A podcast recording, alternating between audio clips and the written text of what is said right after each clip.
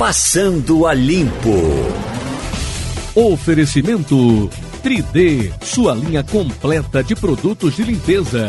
3D limpa muito melhor. Sicredi Pernambucred, há 20 anos crescendo ao seu lado. 3117 9110. Eduardo Casa e Construção, o melhor preço da região. Duas lojas no final da Avenida Presidente Kennedy. Clínica Desenvolver Natália Spinelli. 3039 8819. O Passando a Limpo começa hoje, é dia 14, né?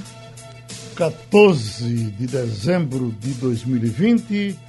O Passando a Limpo tem uh, Ivanildo Sampaio, Igor Maciel, Jamildo Melo, Helene Cantanhede. E nós vamos também contar com a colaboração dos nossos estimados amigos uh, André Vieira, que está na Rússia, com o nosso olindense ilustre, que está em Hong Kong, o, o doutor Paulo Neto, e com o nosso Mário Roberto Melo, de Israel, porque o assunto vacina está dominando, só se fala nisso no mundo todo. Mas, o uh, Ivanildo, eu queria tempinho para a gente uh, uh, prestar uma homenagemzinha aqui, só falando dele, do nosso Carlos Eduardo Cadoca, que a gente torceu por ele por 40 dias, todos os dias eu ligava para a Berenice, como é que está Cadoca, e ela dizia, vamos segurar, vamos em frente, é difícil, mas ele pode se recuperar, e não, não deu, perdemos Cadoca. Eu, a, minha conversa com Cadoca foi muito longa, porque Cadoca, é, a gente para fazer esses debates, e o pessoal mais ou menos na experiência de fazer esse tipo de debate, Cadoca participava muito. Ele, como, como vereador do Recife, foi um vereador muito atuante nessa área aí de mobilidade e os grandes debates que a gente fazia com era Cadoca, que era vereador, e Carlos Alberto Gueiros, que depois foi ser vereador, mas naquele momento era só empresário e tratava até com certo desprezo o, o, os, os, vereadores. Ah, quando Cadoca defendia passagem mais barata, ele entrava com os dois pés. Olha, você é vereador, você vive de fazer demagogia. Comigo não, o preço tem que subir, essa coisa toda. Aí depois o tempo passou, Carlos Alberto Guedes também foi ser vereador, morreu, infelizmente, também depois. O tempo foi passando e Cadoca, como deputado estadual, que eu me lembro pouco, até porque nessas atividades, eh, eh, quando Jarbas foi eh, governador, usou Cadoca para secretário. Então, Cadoca, como deputado estadual, me lembro pouco, e como deputado federal, só depois, porque enquanto Jabas foi governador, ele foi para o turismo, e eu acho que, para ser justo, Cadoca deu uma sacudida importante nesse turismo. Uh, a gente pode pensar, pode falar do. do uh, podemos ir conversando, Ivanildo, no, no uh, a, a, o Nazaré da Mata, que era o, o Bumba Meu Boi, né? Não, Bumba Meu Boi não. Caboclinho. Não. Caboclinho. Caboclinho não, era o. o, o Maracatu. Maracatu, ótimo. O, do, o de, de Bezerros, né? Do Papangu, né? É. Teve, Festival teve, de Inverno. O Festival de Inverno que ele, que ele espalhou pelo resto. Era só, era só Garanhuns. Ele jogou Pesqueira, jogou o, o, outras cidades. Teve aquela a, da polêmica do, do Recifolia, né? Lá pois é, Geraldo, eu conheci, bom dia para você, bom dia para os ouvintes. Eu conheci Cadoca ainda na política estudantil. Uhum. Ele era, acho que, presidente do diretório da Faculdade de Direito da Universidade Federal. Mas naquela época, 64, 65, né, a gente se envolvia muito é, por conta do governo militar. Todo estudante era contra. Todo, todo é um exagero, mas 90% dos estudantes eram, faziam campanha contra o governo militar. É, Cadoca era presidente facu, da faculdade, de, do diretório da Faculdade de Direito e andava pela Católica, onde eu estudava. Uhum. E foi meu primeiro contato com ele. Ele era muito amigo de outro amigo meu, é, era João Bosco Tenório Galvão, que você conhece. Sim. E através de, de Bosco foi que eu conheci Cadoca. Depois ele foi vereador, eu fui embora para o Rio de Janeiro, passei oito anos morando por lá, perdi contato com o Cadoca. Quando voltei a Pernambuco, ele já era uma figura da política local. Não é? tinha, tinha, tinha nome, tinha, tinha mandato, tinha nome, tinha respeito. E era uma pessoa do bem. Né? Cadoca era muito de apaziguar, não era de, de, de atiçar brigas, não, pelo contrário. Eu lamento, né, o filho dele, Ricardo Novelino, foi nosso repórter aí no jornal, uma figura maravilhosa. Tentei falar com ele ontem para registrar o meu pesar, infelizmente não consegui, mas vai aqui. Enfim, Cadoca vai deixar saudades. Foi um secretário é, de turismo que tinha visão da cidade, ajudou a valorizar o bairro do Recife, a Rua Sim. do Bom Jesus. Esse, dançando, deu outra dançando dimensão na rua, ao carnaval né? fora de época. Uhum. Enfim, dessa história. E trabalhador. É, não foi um é incansável, incansável como trabalhador. Uhum. Agora, eu estou me lembrando de um detalhe, porque eu, eh, eh, Jarbas governador, normalmente eu passava no domingo de manhã e aí levava para Jarbas notícias de amigos nossos que adoeciam e Java dizia, puxa vida, Geraldo, eu fico pensando, eu que não me cuido com nada, que me exercito pouco, que fumo, fulano tal teve um infarto, fulano teve isso, teve aquilo. Quando é um dia, aparece Java para botar aquelas pontas de safena. E aí, puxa vida, tentei juntar am, eh, eh, amigos de Jabas que estavam brigados para que ligassem para Jabas e falassem com Jabas. Estavam brigados com Jabas. Edgar uh, Muri Fernandes. Edgar Muri Fernandes. E, e Cadoca. Uma briga terrível com, com, com o Jarbas. Não, não, me lembro da conversa com o Edgar, mas de, Cadoca eu me lembro. E achei até interessante que eu disse, eu digo, Cadoca, você vai ligar para Jarbas, não vai? Ele disse, não vou não. Eu digo, você, Cadoca, ele vai botar quatro pontos de safena, Cadoca. E se ele morrer? Não, não, ele não vai morrer, não. Ele não vai morrer. Mas uma agonia tão grande que Jarbas não ia morrer, que eu digo, esse vai ligar. E aí depois Berenice entrou no circuito, ele ligou para Jabas, acho que choraram juntos e tal. Jabas, nessa altura, deve estar sofrendo muito com, com a morte de Cadoca. Enfim, todos nós estamos, essas pessoas deixam de fazer parte da paisagem da vida e se incomoda tremendamente, não é, Evanildo? É, incomoda, faz falta. É, rapaz. Mas, olha, vamos, vamos ver se a gente fala um pouco da, da, da questão das vacinas, porque todas as manchetes são vacinas, o mundo inteiro falando de vacina. Deixa eu uh, pegar logo o, nosso André, que uh, é prático, que tem velocidade. Uh, André, amigo, a vacina da Rússia já chegou no seu ombro? Você vê, nós estamos. Não está no ar ainda. Não. Olá. Agora chegou, André. Olá, Geraldo, bom dia. É, então, ainda não, porque o grande gargalo nesse momento aqui na Rússia está sendo justamente a distribuição das vacinas. Uhum. Na região de Moscou e de São Petersburgo, é, elas já estão sendo distribuídas, no entanto, nos interiores vem sofrendo esse problema. Uhum. Mas o, é, é, o povo sendo vacinado agora, de um modo geral? Em que categoria vocês estão agora? Nos velhos? Exatamente. Nesse momento a gente está nos profissionais de saúde é, professores e pessoas que trabalham com grandes públicos. É, nesse momento já foram vacinados cerca de 150 mil pessoas. É, a, a Rússia já. É, pô, e, e, o Exército? Não vacinaram o Exército também já? O Exército fez parte da terceira fase de testes. Ah, certo. Escute, falavam em convênios do Paraná para comprar a vacina russa, convênio da Bahia, o que, se, o que tá nos informam aqui é que a Bahia está comprando sim a vacina russa. E o, o, o Paraná, não sei porquê, não, não tocaram mais no assunto. Mas parece que estava desagradando também ao Ministério da Saúde aqui, que achava que devia ser concentrado tudo pelo Ministério da Saúde. Essas informações chegam aí? Sim, Geraldo, o que foi reclamado justamente nessa semana foi justamente a burocracia por parte do governo brasileiro de não resolver essa celeuma, porque em alguns países já estão de contrato fechado com o governo russo e em janeiro elas já estão sendo enviadas. Uhum. Então, esse é o problema porque a Rússia ela quer cuidar da produção dessas doses dessas vacinas e o respectivo transporte, porque isso leva tempo. Uhum. Agora, tem algum país adotando a vacina russa fora a, a, a Rússia, porque até Cuba, que tem uma dependência muito grande ainda das coisas da Rússia, uh, Cuba está tentando uma vacina própria. E eles estão desenvolvendo e acham que vão, vão se virar com a vacina que eles estão fazendo lá. Você tem ideia de outros países que estão adotando a Sputnik 5? Então, Geraldo, ela vem tendo uma grande uma grande aderência por parte dos países que fizeram parte da União Soviética e alguns outros países também do leste europeu, uhum. como Sérvia, Montenegro, Moldávia. Uhum. Deixa eu ver, Igor Marcel. Igor, você é um cara muito, muito interessado nessa questão da vacinação.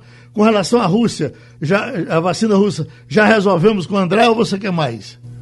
Eu queria, Geraldo, muito bom dia eh, primeiro para todos. Eh, eu queria saber do André como é que se tem, o que é que ele tem de notícias sobre a vacina ir para outros países, a vacina da Rússia, porque a gente tem, por exemplo, informações de que ela pode ser utilizada em conjunto com a vacina de Oxford, e a vacina de Oxford é a preferida aqui do governo brasileiro. Então, é, tem alguma conversa sobre isso, sobre esse uso conjunto por aí ou não? Então, Igor, o que foi justamente está é, tá sendo difundido aqui é justamente essa parceria entre o governo russo e a Universidade de Oxford, justamente porque as vacinas utilizam do mesmo princípio ativo. E a Rússia já enviou determinados documentos que foram exigidos pelo governo inglês e eles já fizeram esse estudo e é, o que segundo eles dizem é que justamente pode haver uma cooperação entre os dois países e a distribuição, dado que é, a, o governo russo tem uma capacidade boa de produção e os dois utilizando o mesmo princípio ativo das vacinas, elas seriam distribuídas e produzidas de maneira mais fácil. Pronto, André Vieira, deixa eu lhe dar um abraço e, e, e tirar você do ar e correr para os outros. Deixa eu passar por Mário Roberto Melo por conta da vacina que é da Pfizer, que vai começar a ser aplicada em Israel. Então o nosso Mário Roberto vai falar um pouco e depois a gente vai em Paulo Neto, que vai falar é, sobre a vacina produzida na China. Quem vem agora? Vamos para a China, então. Vamos para Hong Kong. Vamos com uh, Paulo Neto, porque essa é a vacina, uh, uh, a vacina da grande polêmica é a Coronavac, né? Porque é uma vacina que de uma parceria do Butantan com a China e, é, e, e, essa não, do, é, sim, do Butantan com a China, e isso tem criado alguma polêmica. Porque a pessoa diz, olha, se querem aplicar essa vacina aqui, por que não já começaram a aplicar na China? Vocês aí em Hong Kong, o, o que é que se diz de vacina, por enquanto aí, meu prezado doutor Paulo Neto? Bom dia, Geraldo. Bom dia, Ivanildo, Igor Jamildo, a André na Rússia, que já nos deixou agora, e a Mário Roberto Melo em Israel. É, Geraldo, seguinte, é, a vacina chinesa, a Coronavac, que é produzida pelo laboratório Sinovac, ela vai ser comprada sim por Hong Kong. É, Hong Kong vai ser inicialmente o esquema de vacinação aqui ah, vão ser du, du, duas compras separadas. Uma compra inicial de 7,5 milhões de doses e depois uma segunda compra de 7 7,5 milhões de doses. Essa primeira compra, Geraldo, de 7,5 milhões de doses, essa primeira metade, vai ser dividida entre a vacina chinesa, a Coronavac, e a vacina da Pfizer. E o segundo lote, os outros 7,5 milhões de vacinas, totalizando 15 milhões, é, vai ser da, da Universidade de Oxford com o laboratório AstraZeneca. Então vão ser esses dois, é, essas duas compras que Hong Kong vai fazer. Então a vacina chinesa vai sim ser aplicada aqui em Hong Kong. E, Geraldo, uhum. a vacina, só para deixar claro, como você bem citou aí, tem muita gente que diz, ah, mas a vacina chinesa está fazendo estudo no Brasil, porque eles não aplicam a vacina chinesa na própria China? A vacina chinesa está sendo sim aplicada na China. A China entrou com uma medida emergencial devido à gravidade da situação e liberou para a população é, o, que a população seja vacinada com a vacina da, do laboratório Sinovac, né, que é conhecida como a Coronavac, se você tem dinheiro, você pode ir para uma clínica particular na China e ser vacinado. Uhum. Mesmo quando essa vacina chinesa ainda falta liberar os resultados do último, do última parte do estudo, né, do último terço do estudo que está sendo realizado junto com o Instituto Butantan, como você falou aí no Brasil. Então, esse anúncio pode ser que ocorra até essa semana, mas a vacina chinesa está sim sendo aplicada na população chinesa. Ela, ela ainda não foi liberada pela Anvisa daí, não é isso? Isso. Aqui na, na, em Hong Kong, a Hong Kong já adquiriu, é como eu te falei, ela, eles ainda vão chegar. Se espera, Geraldo, que essa primeira metade, por exemplo, um milhão de doses é, dessa primeira metade de 7,5 milhão, milhões de doses já esteja disponível em janeiro. Tá? Então, desses primeiros 7,5 milhões, 1 milhão de doses será da vacina chinesa e que vai estar aqui a partir de janeiro. Isso criou, Geraldo, uma certa, é, é, um certo ruído é, da, da chefe do executivo de Hong Kong. Como todos nós sabemos, ela é alinhada com o governo chinês. E, e a, a, imprensa local, que aqui ainda é uma área que se tem uma certa liberdade de, de, de imprensa, né? ela perguntou a chefe do executivo, a Carrie Lam, é, como seria o caso de adquirir uma vacina da China, onde ainda depende da liberação final dos estudos de, de, de eficácia, onde estão sendo realizados no Brasil junto com o Butantan, né? Mas ela disse que está sendo tudo feito na base da ciência, tudo sendo feito com o maior rigor possível, que a gente não deveria misturar política com ciência. Mas a verdade, Geraldo, é que essa compra que está sendo feita da vacina chinesa ainda carece de o resultado final da eficácia da vacina chinesa ser liberado. Uhum. Jamil, tu quer entrar na vacina? Sim. Uh, bom dia, ouvintes. Bom dia, Geraldo, Ivanildo, Igor. Doutor Paulo Neto, é, como é que o governo trata a resistência do governo brasileiro em relação à compra dessa vacina aí do Butantan com os chineses? Há alguma manifestação pública ou, diferente do 5G, parece que existe mais diplomacia, não está se tentando acirrar os ânimos? É, tá, tá, não está se tentando acirrar os ânimos, Ivanildo. É, aqui, por exemplo, uma das, teve uma certa repercussão a morte que ocorreu no Brasil durante o processo de trial, né, durante o processo de, de testes das vacinas, da vacina Coronavac aí no Brasil, junto com o Instituto Butantan, teve um, uma certa repercussão aqui. Entretanto, é, a, o que foi noticiado posteriormente foi que a morte do, do brasileiro que estava sob teste não teve relação com o uso da vacina, não foi um efeito colateral da vacina. Então, isso apenas é, reforçou é, a ideia de Hong Kong aceitar e se alinhar mais uma vez com, com a China propriamente dita e fazer a compra de vacinas chinesas. Outra coisa que acho que meio que responde tua pergunta é o seguinte, que Hong Kong é uma área autônoma, é uma área muito rica e é uma área autônoma. Então toda essa administração da, das doses que vão ser aplicadas aqui em Hong Kong das vacinas é feita única e exclusivamente pelo Departamento de Saúde de Hong Kong.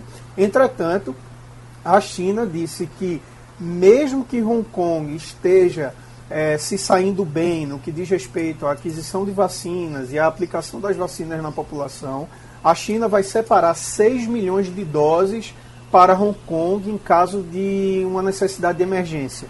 Caso Hong Kong entre num gargalo que não consiga adquirir vacinas das fontes, digamos, ocidentais, como é o caso da Pfizer e da AstraZeneca. Hum, quem falou com você foi Jamildo. Deixa eu ver se Ivanildo quer falar. Ivanildo!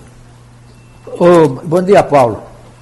Veja só, é, a gente conhece a, a, China como uma potência econômica, como um país onde as tecnologias de, da informação é avançadíssima mas nós não conhecemos a China como uma, uma grande potência no campo das pesquisas médicas, por exemplo.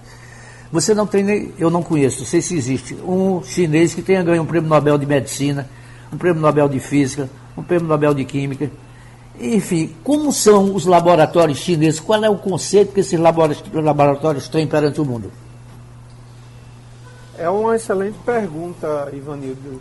É, nesse caso, é, o, os laboratórios chineses, acredito eu, porque digo acredito eu, porque a China a gente não tem uma liberdade de imprensa, então tudo que é liberado para a população é filtrado a partir do partido é, é, chinês, né, que é um partido único. Né? É, então, eu, eu, eu, tenho a, a, eu tendo a acreditar que a tecnologia que eles usam é muito avançada. Não só, como você falou, a China é um país riquíssimo, então ela pode importar os melhores equipamentos possíveis Muitos chineses eles estudam fora, eles não estudam em universidades chinesas. Eu diria que os, os pesquisadores de ponta da China eles saem da China, vão principalmente para a Europa e os Estados Unidos. Eles fazem as suas graduações lá e as pesquisas lá, e depois é que eles voltam para a China para é, aplicar tudo que ele aprendeu em países ocidentais na China. Então eu diria que o, o, o chinês, os laboratórios chineses, por exemplo, essa empresa farmacêutica Sinovac, ela vai ter uma capacidade de produção de, de vacinas de aproximadamente 600 milhões de doses por, por ano. Mas a população da China é tão grande e a gente sabe que todas as vacinas que foram desenvolvidas até agora, não só a vacina chinesa, mas também as outras vacinas ocidentais, elas exigem duas doses para cada pessoa. Então, para você ter uma ideia, essas 600 milhões de doses que, vão, que têm a capacidade de serem produzidas pelo laboratório Sinovac, ela, é, ela só consegue suprir 10% da população chinesa. Então, se brincar, é, a China muito provavelmente também vai ter que importar vacina de fora, porque a produção interna não vai ser capaz de suprir a necessidade do povo chinês. Agora, voltando mais um pouco para a tua pergunta, eu diria que os, é, devido à capacidade financeira da China e devido ao conhecimento técnico dos pesquisadores chineses que vão para países ocidentais e voltam, eu suponho que os laboratórios chineses de pesquisa sejam de ponta. Agora, se eles realmente seguem os protocolos internacionais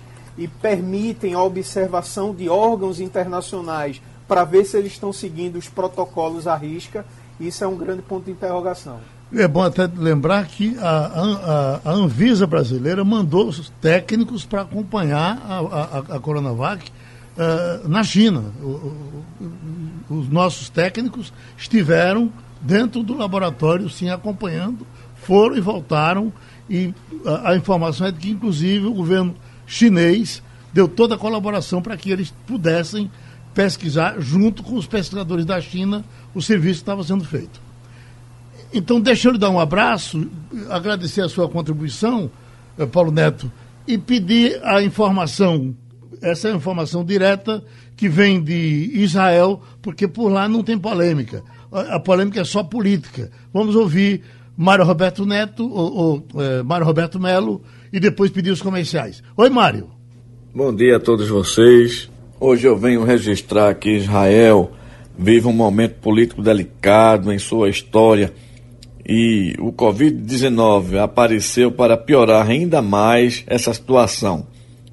Pelo que vemos aqui, haverá necessidade de mais uma eleição e a segunda onda do coronavírus no Estado judeu foi muito pior do que a primeira, face à intriga interpartidária, principalmente entre o Likud de Netanyahu e o azul e branco de Benny Gantz. Os números atuais são assustadores, principalmente para quem foi um exemplo para o mundo durante a primeira onda. Agora já são 357 mil pessoas que foram infectadas, deixando exatamente 3 mil mortos e atualmente ainda restam 20 mil doentes com o coronavírus, que se comparando com a primeira os resultados dos infectados e mortos foi de apenas 15% da segunda onda. Atualmente, a grande expectativa é a data da vacinação feita pela Pfizer que chegou há duas semanas dos Estados Unidos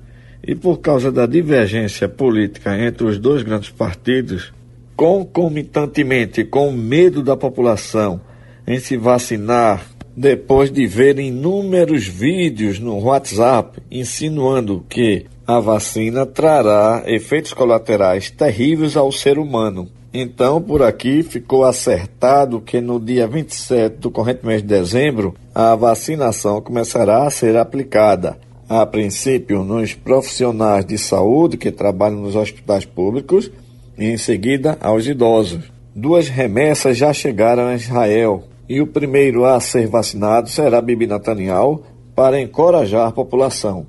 A vacina não será obrigatória, mas quem tomar terá um certificado verde com o qual poderá mostrar em eventos, supermercados e entrar sem a menor exigência e principalmente viajar para fora do país e voltar sem a necessidade de quarentena. Pronto, deixa eu dar um abraço, Mário Roberto Melo, muito obrigado pela colaboração. Nosso prezado André na Rússia, muito obrigado também. É, Paulo Neto, nosso médico e piloto, que falou de Hong Kong. Bom, minha gente, vamos ter um, uh, um problema, um problema não, vamos ter um movimento no Sol, um eclipse solar, aí pelas 11h30 mais ou menos, ou precisamente às 11h30, e a essa altura o mundo científico eh, da astrofísica está com absoluta atenção para o que vai acontecer. Deixa eu conversar com o doutor Antônio Carlos Miranda, astrofísico, está armado até os dentes esperando o eclipse, professor? Bom dia. Bom dia. É, nós aqui da região de Pernambuco, nós estamos mais ou menos armados. Por quê? Porque esse eclipse aqui na nossa região vai ser quase imperceptível. Aqui, se você for ver de Recife, eh, o sol vai ser encoberto menos de meio por cento, 0,05%, vai ser uma casquinha bem pequenininha. Então tem que estar com um instrumento muito bom, com um filtro solar, para poder eh, observar. E Recife é praticamente a única capital do Nordeste que vai ter essa sorte, por causa da sua posição, tá? Eh, o eclipse vai ser mais bem observado do centro-sul para baixo. Em São Paulo vai ser mais ou menos 40% de observação. Eh, lá no Rio Grande do Sul já vai para 60% e no Chile na Argentina vão ver o eclipse total. Aqui as pessoas também vão observar pelos sites da NASA, o site do Observatório do Chile, para poder fazer a gravação e depois fazer o debate e o estudo. Uhum. Igor Marcelo, você já, já tinha comprado óculos, essa coisa toda para olhar para cima, já está sabendo que vai ver, mas vai ser pouco, né? Vai ver, mas vai ser pouco. Todo mundo, quando ouve falar em eclipse eh, solar, no caso, fica todo mundo na expectativa para. Será que o dia vai virar noite? De repente vai ficar tudo escuro?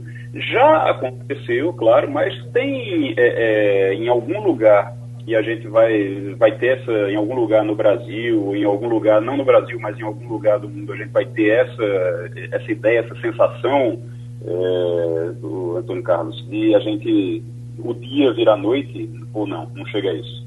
No, no, no, no Chile, na Argentina, nos países do Cone Sul, o dia vai virar noite. O tempo de um eclipse do Sol é pequeno, ele fica à noite completamente por uns três minutos, coisa rápida mas pessoas de várias áreas da ciência vão estudar, as pessoas que estudam os hábitos dos animais noturnos, que eles, eles sentem, pessoas que medem variação da temperatura, porque a temperatura cai realmente, é como se fosse noite, né? Então, o eclipse é estudado de forma multidisciplinar, é uma coisa muito importante, inclusive, para confirmar certas previsões. Então, é bem, bem interessante. No Rio, em São Paulo, ser 40%, já dá para ter uma pequena percepção, e no Rio Grande do Sul, mais ainda.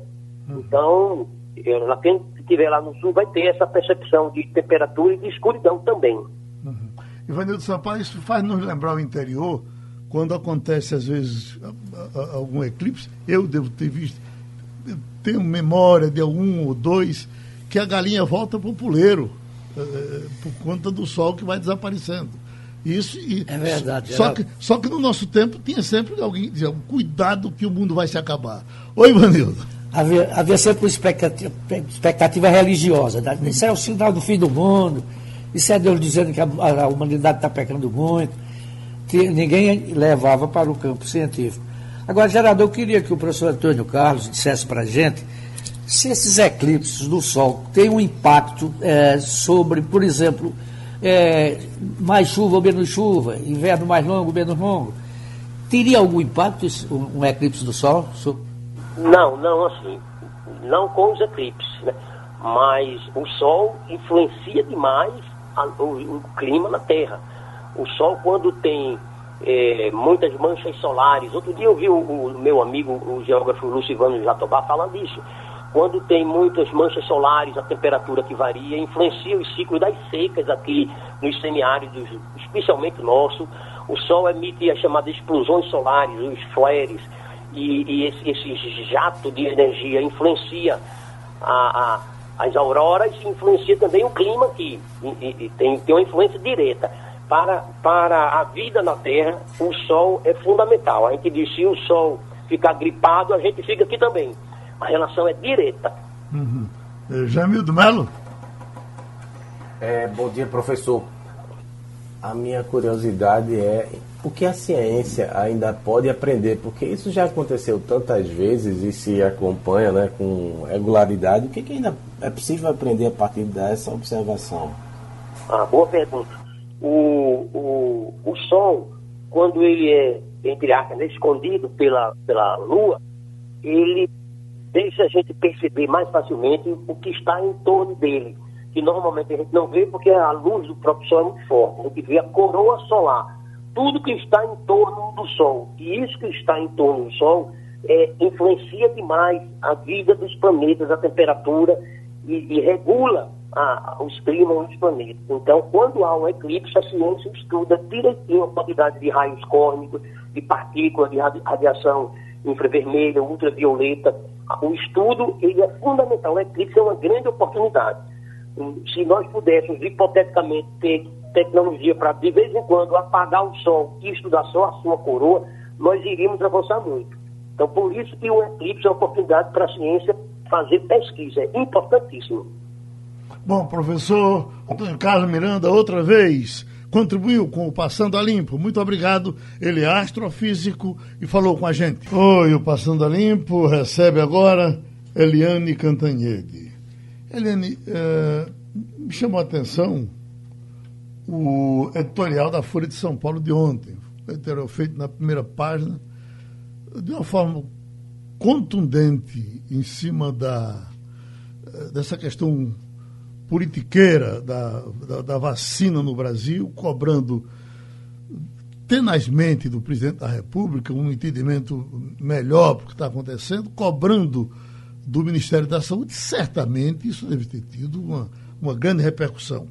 Paralelo a essa, a, essa contundência, você tinha o amenizando do outro lado, que saía na mesma edição da Folha uma pesquisa da Folha de São Paulo mostrando uma boa, um bom momento vivido pelo presidente Bolsonaro com a sua popularidade. Então, por gentileza, vamos conversar? Conversar. Bom uhum. dia, Geraldo. Bom dia, colegas, ouvintes. Olha, o editorial da Folha uh, de São Paulo ontem foi realmente muito, muito, muito contundente, né? Ele falou Uh, ao falar do presidente Jair Bolsonaro, o editorial cita a estupidez assassina. Né? Chama o ministro da Saúde de apalermado, que é o general da Ativa, Eduardo Pazuello. E foi assim, me pareceu mais um desabafo, uma irritação, um, sabe, um, um arroubo do que um, uma crítica fria pragmática e racional. Né? Agora, é, na verdade, esse editorial da Folha, ele reflete muito do que eu ouço nas minhas conversas, nas minhas conversas com os fontes, com familiares, com amigos, com muita gente, inclusive que votou no Bolsonaro. Ou seja, o nível de irritação está crescendo muito, muito. Na sexta-feira, é, eu chamei o, o ex-ministro Luiz Henrique Mandetta para o meu programa na Globo News, o Globo News em Pauta, e o Mandetta foi muito incisivo, muito contundente para dizer que ele alertava o presidente Bolsonaro, presidente, é, se o senhor continuar nesse negacionismo, o Brasil vai chegar a 180 mil mortos em dezembro. É preciso fazer isolamento, é preciso cuidar. O Bolsonaro não entendia, não queria. Aí ele lá pelas tantas, além de mandar um documento consistente para o Bolsonaro, Mandetta disse que tentou explicar, assim como você explica para uma criança. Olha, presidente, isso é um bichinho que entra. Isso eu estou reproduzindo as palavras do Mandetta, hein? Presidente, isso é um bichinho que entra pelo nariz, que passa de mão em mão, então o contágio é muito rápido e as pessoas morrem, né? Podem morrer. E nada disso adiantou. Então há uma irritação, mas ao mesmo tempo essa irritação que é entre os formadores de opinião, entre especialistas, entre quem é mais bem informado, não está se refletindo nas pesquisas, porque o Datafolha, como você bem falou, Geraldo, diz que o Bolsonaro está mantendo o mais alto nível é, de aprovação que ele teve nesses dois anos. Né, o maior nível foi 37%, e apesar de tudo que a gente viu, vacina, negacionismo, educação, meio ambiente, nada disso está pegando naquela população, naqueles 37% que apoiam ele de qualquer jeito. Então, você tem de um lado o editorial do jornal refletindo a irritação de muitas muitas áreas, muitos setores da sociedade, mas você tem a, a pesquisa mostrando que o eleitorado e a população apoiam o presidente. Ou seja, ninguém pode ficar falando irresponsavelmente em impeachment, porque não há clima para falar em impeachment, para tocar adiante um pedido de impeachment. Igor Marcel. Antônio, muito bom dia, muito bom dia para você. E agora eu queria entender uma coisa. É, o motivo de a gente ter esse, essa popularidade dele se mantendo estável, apesar de tudo que vem acontecendo, é que ele, apesar de não acreditar em vacina, ele criou uma vacina desde o início da pandemia, uma vacina para a impopularidade dele. Então, o negacionismo, a forma como ele tratou o, o, o fato desde o início foi um tipo de vacina. E ele vai aos poucos redobrando a dose, ele vai aos poucos reforçando a dose com uma ou outra declaração, ah, explorando ali o medo da população, explorando o desconhecimento da população, tudo isso vem sendo feito. Existe alguma coisa que se possa fazer para tentar anular essa vacina dele ou não? A gente vai seguir de passageiro nesse, nesse bonde? Você tem os processos políticos, né, os processos de massa, né, os processos eleitorais são muito têm uma base dogmática, é uma base religiosa. Quando você tem é, acredita piamente, quando você é um crente é, de uma religião, seja ela qual for, você fecha os olhos e ouvidos para a racionalidade, né? O que o pastor, o que o, o, o padre, o que, enfim, te dizem, você acata sem questionar. É isso que acontece no caso também das, das massas, né? Você tem é, de um lado Hitler, do outro você tem Hugo Chávez, do outro você tem Fidel, do outro você tem é, Stalin, do outro você, enfim, e vai por aí afora. As pessoas chegam num momento em que é, fecham os olhos para tudo o que não condiz com o que ela quer acreditar, né? Então você foge da racionalidade. Hoje mesmo eu recebi de uma colega que é uma pessoa inteligente, estudada, que teve inclusive altos cargos na administração pública, um texto é, defendendo o Bolsonaro, dizendo que ele conseguiu 1,1% de crescimento econômico no ano passado.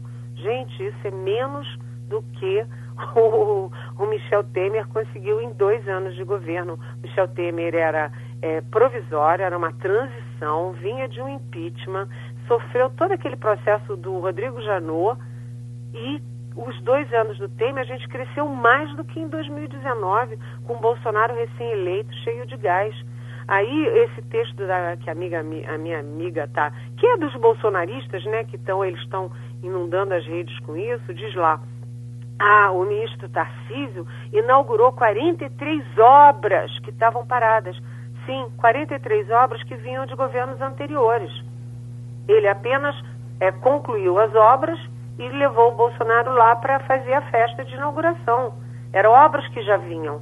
Então, é, ele, em nenhum minuto o texto questiona os erros na pandemia, os erros na saúde em geral, os erros na, no meio ambiente, os erros na educação, os erros na cultura, os erros de gestão. Nenhum minuto questionam, é um texto muito pautado em economia e tal, nenhum minuto questiona que o Paulo Guedes foi incapaz de apresentar um só projeto de privatizações. Em dois anos tem zero.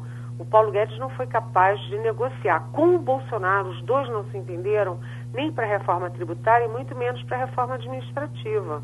Mas os bolsonaristas são muito fortes na internet. Eles têm coordenação, organização e eles têm insumos, porque os filhos do Bolsonaro, a turma do Palácio do Planalto, todo fica inundando as redes deles com as verdades que lhes convém. Isso é, é psicologia de massa, foge ao nosso, ao nosso controle. Ou seja, eu acho que essa guerra é, de imagem, essa guerra de narrativas, é natural do jogo e vai até o fim, Igor.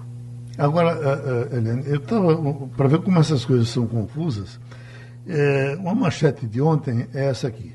Auxílio impulsiona venda de carros no norte e no nordeste. Imagina que esse auxílio que o governo deu, não estava nem na programação do governo, foi por conta da, da emergência, um acidente de percurso que fez com que o governo ficasse popular.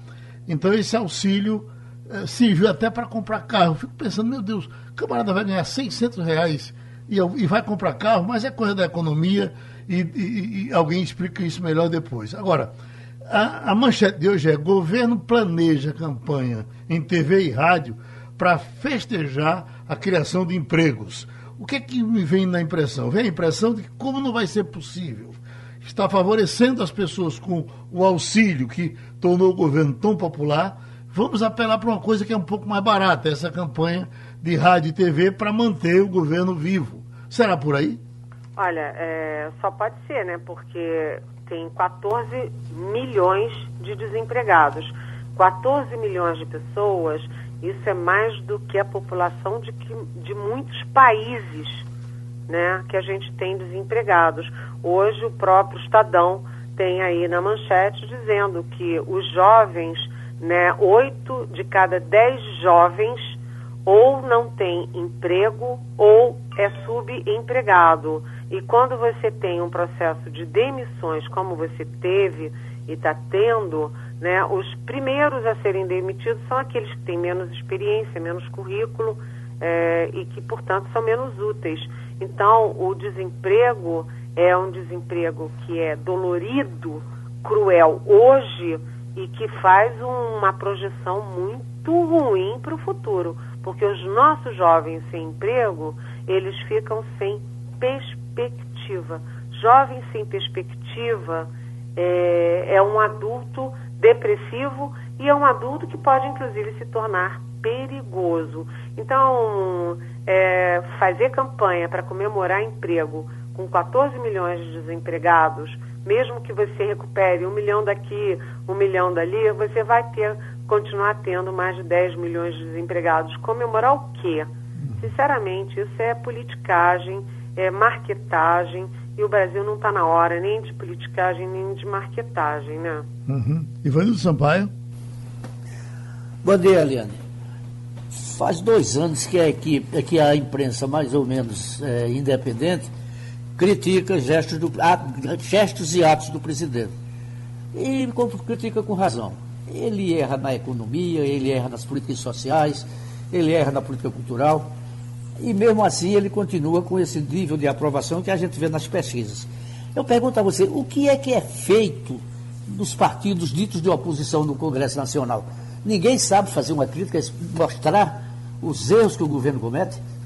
Olha, a gente fala muito nos erros, Ivanildo, muito nos erros do governo Bolsonaro, até porque é fácil, né? Os erros pululam, né? Os erros pulam na nossa cara, né? São erros crassos. Mas com isso, a gente está deixando de lado os erros da oposição. Realmente, a oposição está errando muito. Eu estou falando da oposição, eu estou falando particularmente da esquerda. Quando você vê que o maior partido, o principal partido, o carro-chefe da esquerda era o PT, e o PT, durante dois anos de descalabros, não tem um discurso para o meio ambiente, um discurso para a questão da gênero, um discurso para a educação, um discurso para a pandemia, um discurso para a saúde em geral. Cadê o PT? Nem discurso para a cultura. O desmanche na cultura, gente, é gravíssimo. E é tanta coisa que a gente não está conseguindo acompanhar e aprofundar. Mas o desmanche na cultura é grave. E cadê o PT? Né? A presidente do PT, a Gleice Hoffmann, deputada, ela foi senadora, é, agora é deputada. A Gleice Hoffmann, que eu conheci, era uma mulher inteligente, uma economista, uma mulher inteligente, bonita, líder, muito bem falante. A Gleice Hoffmann virou uma defensora do Maduro, do regime da Venezuela. Agora o PT na Câmara está se aproximando e tentando fazer uma articulação para apoiar o candidato Arthur Lira, o candidato do Bolsonaro, para a presidência da Câmara. Porque para o PT é mais importante brigar com o PSDB e com o DEM do que brigar com o Bolsonaro, que tem o poder e que vai ser candidato à reeleição. Ou seja, você fez uma excelente pergunta, Ivanildo, que é o seguinte: cadê a esquerda? Cadê a esquerda? O PT está puxando a esquerda para baixo, está tirando o discurso da esquerda, está tirando o protagonismo da esquerda.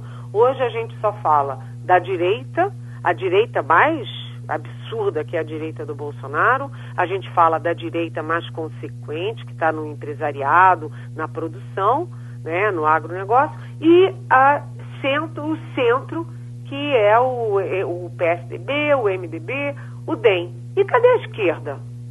A esquerda vai pagar um preço, está pagando um preço por isso. E tanto que as outras esquerdas estão tentando se descolar do PT, que foi um dos grandes derrotados nas eleições municipais. Essa derrota não foi à toa. O, o você falou de, da cultura e me veio aqui na cabeça uma coisa do anedotário pernambucano, que dizem que o governador Agamenon Magalhães, certa vez, passando pela terra, terra dele, Serra Talhada, prometeu um emprego a um camarada e disse, procure o secretário fulano de tal. O camarada dia seguinte chegou na secretaria e falou com o secretário. Disse, secretário, o governador mandou me empregar, ele disse, tá, tudo bem, eu já estou com o seu nome aqui. O que é que o senhor sabe fazer? Ele disse, não sei fazer nada. Disse, olha, mas nada, não, não, rigoroso, não sei fazer nada. Aí o secretário ligou para Agamenon. Disse, eh, doutor Agamenon, o seu enviado está aqui. Agora, desde hoje que eu insisto que, que ele sabe fazer para botar no emprego, e ele disse que não sabe fazer nada. A Gamino disse nada, nada, nada, disse nada. Se então aposente ele. Ah. Aí eu estou lhe perguntando, cadê Regina Duarte? Aposentaram Regina Duarte? Foi. Olha, esse convite do Bolsonaro para Regina Duarte assumir a, a cultura só serviu para uma coisa, para encerrar as longas décadas da Regina Duarte na TV Globo, né? Porque ela, ela é, fechou o contrato dela, cancelou o contrato dela com a Globo e ficou a ver navios, né? É, a passagem dela na cultura é lamentável. A namoradinha do Brasil, que todo mundo admirava como atriz, como mulher bonita, como, enfim, na área dela, ela jogou tudo isso fora, se aproximando do Bolsonaro, aquelas caras e bocas, sorrisos e sabe, aquela entrevista é, completamente fora de sentido, ela se atrapalhou toda e ela perdeu o que ela tinha e não ganhou nada. Né? Ela podia ter ganho alguma coisa e para perder o que ela tinha. Não, ela perdeu tudo que tinha e não ganhou nada para colocar no lugar. Ela fez um péssimo negócio e caiu é, num, numa vala sem fundo, porque ninguém nunca mais ouviu falar em Regina Duarte, o que é injusto com a carreira dela de atriz, uhum. mas que é justo com a decisão errada que ela tomou de se aproximar e de assumir um compromisso com uma coisa que ela não tinha capacidade para fazer. Jamil do Melo? Bom dia, Eliane. É, a notícia do dia de hoje em O Globo é que o Butantan adiou a entrega dos resultados da Coronavac e a Anvisa estava previsto para 15 e ficou agora para parece que dia 23. O que, que você pode adiantar dessa guerra das vacinas aí entre o governo federal e o governo de São Paulo?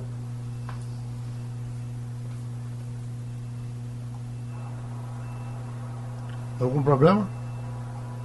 Acho que caiu alguma coisa da, da, da transmissão com a Eliane. Né? Estamos com ela na linha. Ou, ou, vamos tentar por, por, outro número? Bom, enquanto isso, quer, quer, quer trazer mais detalhes dessa informação, Julito, enquanto a gente reconecta aqui com, com Eliane? Exatamente.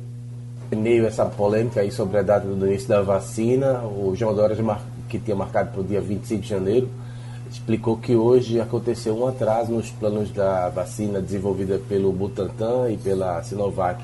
Estava previsto dias atrás esse anúncio que o Butantan enviaria até o dia 15 de dezembro a documentação final dos testes para o imunizante, para análise da agência. Só que não vai mais acontecer, a data concreta parece que ficou para o dia agora, remarcado para o dia 23 de dezembro ah, quando haverá uma reunião marcada entre o Butantan e a agência. Aliás, o, hoje a MUP aqui no estado recebe a visita do diretor-presidente, o Covas, Dimas Covas, que vai falar com os da, no estado. Uhum. Então, cria aí mais um impasse, né? Ninguém sabe se o próprio Dória vai conseguir uh, manter o prazo inicial que ele havia marcado, 25 de janeiro, para começar a vacinação no Estado, ao menos. É, é, já, já, estamos com o retorno da Helene. Helene, é, é, é por que essa vacina do Butantan está o tempo todo para sair hoje, sai, chega já, eu já estou com o braço estendido e aqui, a, a, a, aqui ali aparece alguma coisa para ela demorar? Olha, as vacinas são assim, né, Geraldo? Uhum. Quando você tem é, qualquer vacina, você tem a fase 1, a fase 2, a fase 3, depois tem ah, o processo todo burocrático de aprovação, de checagem. É, eu não diria que ela está o tempo inteiro indo e vindo, não. Você já teve revés, por exemplo, na, na vacina de Oxford. Né? A vacina de Oxford sofreu atraso. Né? Agora, a Coronavac sofre atraso.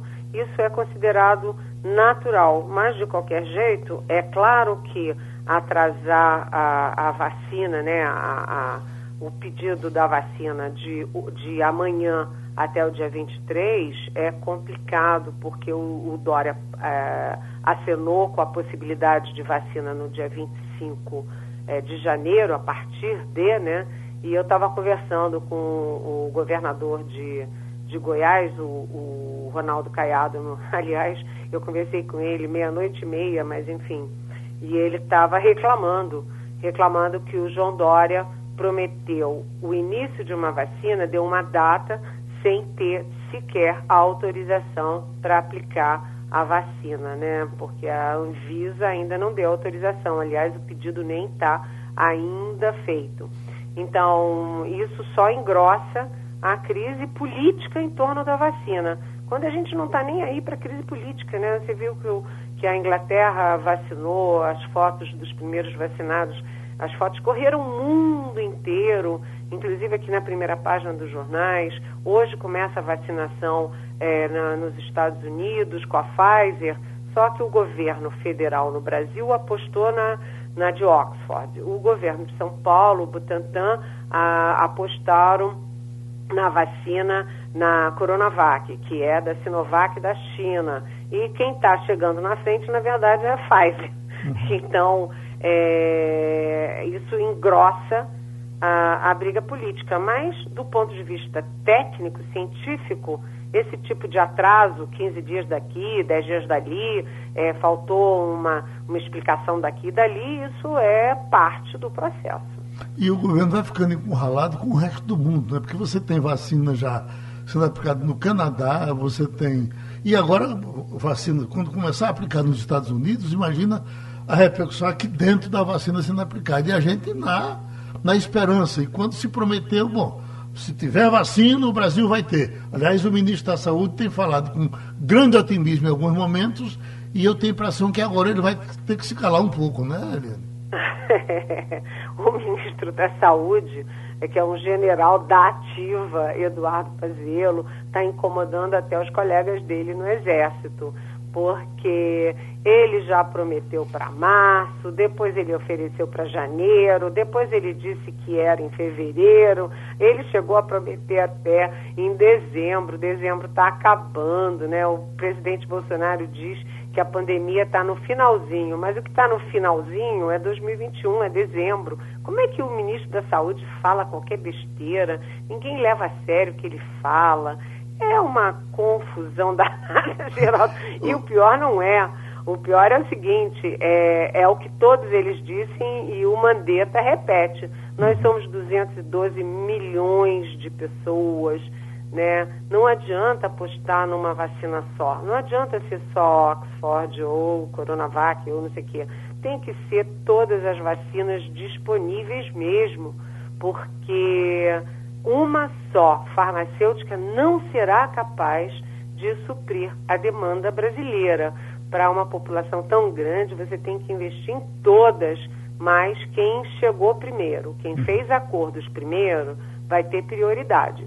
Quem está chegando atrasado, como o Brasil, vai ficar lá chupando o dedo até o fim da fila. Era justamente isso que eu estava querendo dizer, Helena. Se a gente eh, torce pela vacina que passa pelo Butantan, só porque a gente acha que ela chega primeiro.